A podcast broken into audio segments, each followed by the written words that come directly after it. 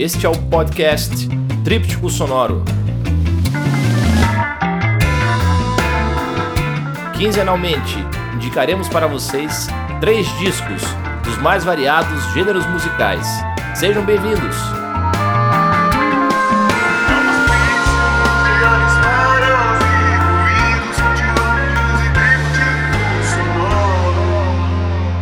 Olá a todos! Retomando as atividades do nosso podcast Tríptico Sonoro, depois de uma longa pausa dramática, estamos retornando agora com o programa que é produzido e roteirizado por mim, Alex Sugamosto, e que tem a edição de som de Andras Atlason. O nosso programa será quinzenal e será lançado todas as sextas-feiras. A nossa ideia é fazer uma curadoria musical e cultural para todos aqueles ouvintes que estão perdidos nas plataformas. Quantos de nós já não abriram muitas vezes o Spotify, o Deezer, o Bandcamp, o Tidal e tantas outras plataformas de streaming procurando alguma música nova, querendo conhecer alguma coisa diferente, mas por preguiça ou falta de opção, ficamos muitas vezes restritos àquilo que a própria plataforma nos indica, ou então ouvindo as mesmas bandas de sempre. Quem nunca ficou ouvindo o disco do Raul Seixas sem parar, de forma ininterrupta, por dias e dias, por preguiça de procurar um outro álbum parecido? Bom, vamos começar nossas indicações falando de uma banda formada em New Jersey em 1984, que se chama Joe Latengo, abreviada com YLT, que é uma banda de indie rock, noise pop, está aí numa área fronteiriça, mas que veio muito naquela atmosfera das bandas de garagem, do shoegaze do começo dos anos 1990.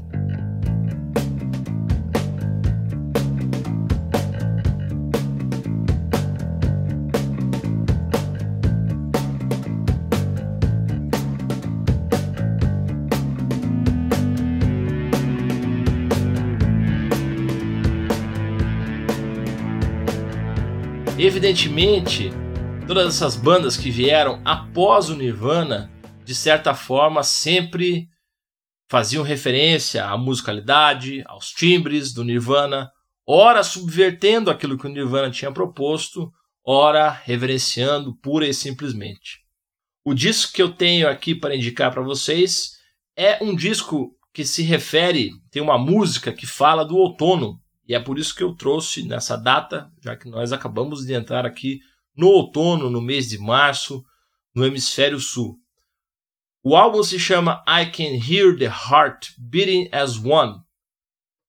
E o disco foi produzido no ano de 1997, lançado especificamente no, no dia 22 de abril de 1997. I Can Hear the Heart Beating as One, Jolatengo.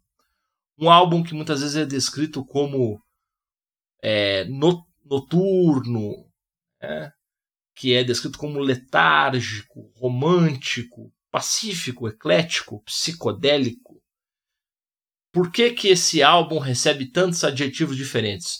Justamente porque o Jolatengo neste álbum conseguiu juntar diversas faixas com timbres muito diferentes, intenções sonoras diferentes.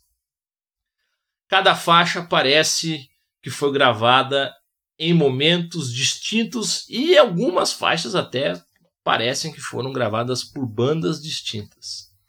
A primeira música que eu destaco dessa banda, é, desse disco, é Moby Octopad, que é uma música que tem um longo trecho instrumental e, e, e, é a faixa, na ordem, é a segunda faixa do disco. A banda Jolatenga é formada por uma figura famosa aí no underground da cena dos Estados Unidos, que é o Ira Kaplan, um vocalista, um performático aí, que também é responsável pela maioria das canções. Jolatengo, portanto, esse disco I Can Hear the Heart Beating as One não é um disco que chegou a fazer um grande sucesso, como, por exemplo, fizeram os discos numa outra linha dos Smashing Pumpkins em 1995. De todo modo, há uma canção que também se destaca além da segunda, que é Moby Octopad, e a canção é Autumn Sweater. Essa canção Autumn Sweater fala do outono. Autumn Sweater é um suéter outonal. E a música basicamente descreve um rapaz, alguém ali que está olhando é uma cena em que outra pessoa está com o seu casaco de outono. E ela olha para essa pessoa com o casaco de outono e não sabe o que dizer.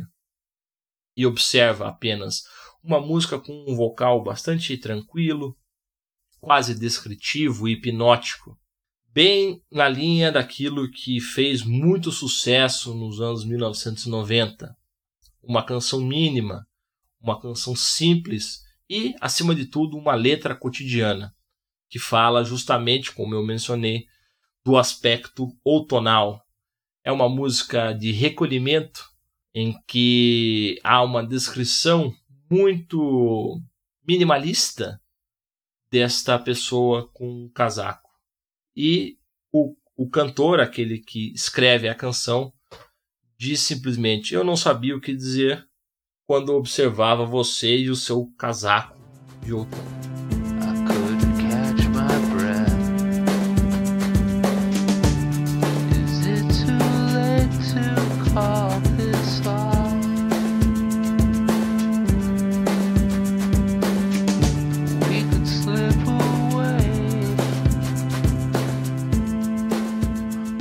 Muito interessante que tem 16 faixas, mais de uma hora de música, como eu mesmo mencionei, diversas alternâncias timbrísticas de intenção, as guitarras mudam muito, horas são guitarras pesadas, horas são guitarras mais leves, horas são dedilhados.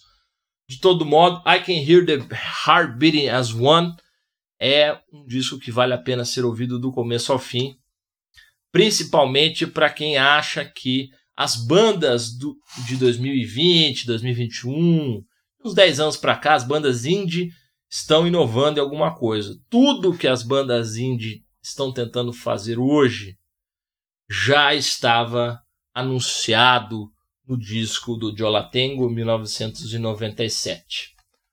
O segundo álbum que eu tenho para indicar para vocês é um álbum brasileiro, nosso saudoso, saudoso não porque está, está vivo ainda, né?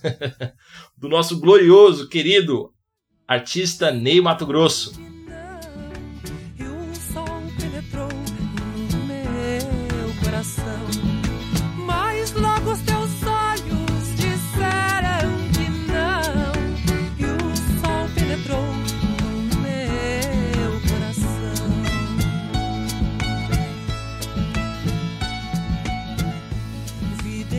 Disco é o primeiro disco solo do Ney após a saída dos Secos e Molhados e se chama Água do Céu Pássaro. Evidentemente, Ney Mato Grosso saiu, como todo mundo sabe, brigado dos Secos e Molhados, que foi uma das bandas que fez mais sucesso no Brasil, um sucesso estrondoso, vendeu muitos discos. Para a época, inclusive, era algo assim, as cifras dos Secos e Molhados era algo impensável. Mas o Ney Mato Grosso sempre foi um artista que buscou novas fronteiras, outros horizontes, tinha uma relação muito forte com, com músicas tradicionais do cancioneiro nacional e por isso ele decidiu gravar esse disco. A capa é muito curiosa, parece uma cena daquele filme é, O Labirinto do Fauno. Tem o Ney todo disfarçado, como era comum é, nas apresentações dele, aquela, aquela figura espectral, meio andrógena, mas agora com chifres, algo mais selvagem, mais primitivo. E, no fundo, um símbolo que alguém disse para o Ney, o artista que fez a, a, a capa e as fotos, disse que o símbolo significava água do céu, pássaro. O Ney gostou muito desse, desse título e esse ficou sendo, portanto, o nome do álbum. Muitas pessoas conhecem esse álbum com o nome de Homem de Neandertal, que foi que é uma das faixas do disco, uma, uma faixa muito muito forte, com um instrumental muito marcante, mas o nome do disco não é Homem de Neandertal, é Água do Céu Pássaro. Então, o primeiro disco solo do Ney Mato Grosso gravado após a saída dos Secos e Molhados em 1975. Como vocês devem imaginar, à época o Ney Mato Grosso era uma grande figura, já famosa no Brasil todo e podia escolher as opções de gravação, o estúdio, a equipe e assim por diante. E o repertório, principalmente. Então, só para vocês terem uma ideia, nesse disco ele gravou a música Corsário, todo mundo conhece, Meu Coração Tropical está coberto de neve, João Bosco e Aldir Blanc, que à época eram razoavelmente estreantes no mercado de composição. Então o Ney gravou esta música, gravou também As Ilhas do Piazzolla, Astor Piazzolla, conta a história que diz, dizem as lendas, né, que o Ney foi num show do Astor Piazzolla, o Piazzolla chamou o Ney para dentro do camarim e eles tiveram muitas conversas e, e, e, trocas e assim por diante. Quer dizer, por aí nós vemos que o grande astro, né, do tango portenho já conhecia e sabia quem era Ney Mato Grosso naquele período e trocaram muitas impressões. E a música que que eu mais gosto desse disco, Água do Céu Pássaro, é Barco Negro, que é uma música do ma maestro gaúcho, maestro Piratini, e de um compositor brasileiro chamado Caco Velho. Originalmente a música se chama Mãe Preta, é, mas a, a música fala da escravidão também, basicamente. E quando a música chegou em Portugal, fez grande sucesso, mas dizem também os boatos de que a censura no período salazarista é, fez uma restrição a essa letra e então o poeta português, o gigante poeta português Davi Mourão Ferreira fez, reescreveu a música e nós conhecemos hoje essa música graças à versão da divina Amália Rodrigues, Barco Negro. Nemato Grosso gravou uma versão a banda que está no disco é excepcional, excepcional, deve ser talvez devem ser talvez os melhores músicos do período ali em que o disco foi gravado. No melhor estúdio, o Ney trocou de estúdio também no período porque ele reclamou do primeiro estúdio que havia sido proposto para a gravação do disco e portanto ele faz essa gravação com essa banda fantástica, são muitos timbres. É um disco de certa forma que não é datado, ele é atemporal, mítico até, ele traz um extrato assim de muita força mitológica, temas é, eternos, como por exemplo a, a, própria canção Barco Negro. Claro que o Ney faz uma interpretação do Barco Negro ao seu modo, muito crua, é, visceral, ele chora no final da música, inclusive tem uma gravação de um choro. Evidentemente ele faz tudo que um melhor ser humano pode fazer com essa música, porque a Amália Rodrigues já está no, no, no panteão, é diferente. Mas até onde um humano pode ir, o Ney Mato Grosso foi com esta canção e com esse belíssimo disco, Água do Céu Pássaro. E por último, o disco é Kingston Blues, de 2005, gravado por um é, artista americano chamado Jack Rose, que se insere na linha do chamado American Primitivism, ou o, o Country Fingertip, que foi um estilo desenvolvido por um artista é, dos Estados Unidos chamado John Ferry em 1950.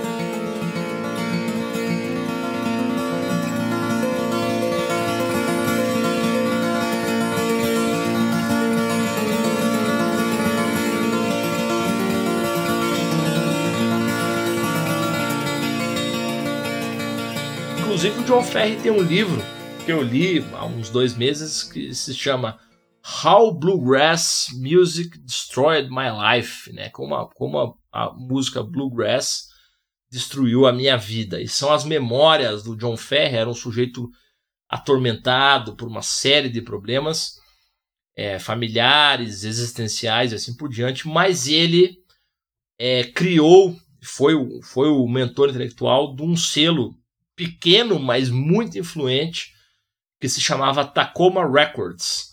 Esse selo gravou alguns dos artistas, os principais artistas de violão dos Estados Unidos, e foi o momento em que os artistas dos Estados Unidos conseguiram encontrar aí uma fusão entre certas influências orientais, a psicodelia, o que se chamou também por muito tempo, né, esse estilo de, uma espécie de um freak folk, é, num outro episódio eu pretendo falar um pouco de um desses artistas que é um, um verdadeiro gênio desconhecido, que é o Rob Baixo. mas dessa vez fico com esse disco do Jack Rose, que já morreu, morreu cedo, jovem, de um ataque cardíaco, mas o disco é de 2005, relativamente recente, tem aí é, 15, 16 anos. As músicas principais do disco, no meu ponto de vista, a primeira delas é justamente Kingston Blues, a música título, a faixa título, que é a primeira do disco. É, é uma faixa que alterna diversas texturas de violão e é curioso porque esse disco do Jack Rose muitas vezes para quem é brasileiro lembra das texturas e lembra dos timbres da viola caipira. É bom reparar é, nas escalas, na forma de dedilhar, a gente consegue perceber assim uma semelhança imensa com também o dedilhado da música caipira, claro, nos seus registros mais cultos, como é o caso, por exemplo, do grande Ivan Vilela. A outra música que eu destaco, tocada no violão de 12 cordas também, é Cathedral at Chartres. Uma música que começa com o violão de 12 cordas aparentemente despretensioso, mas que se abre numa série de camadas e atmosferas. Um disco muito bom para ouvir assim, viajando, num carro, numa bela paisagem e contemplando a natureza. Muita gente, é, é, críticos, né, especializados aí dos Estados Unidos, preferem outros discos do Jack Rose. Eu ouvi toda a discografia dele, mas particularmente gosto mais desse disco Kingston Blues 2005. Eu espero que vocês gostem das recomendações, se inscrevam é, para seguir o nosso podcast e até o próximo programa.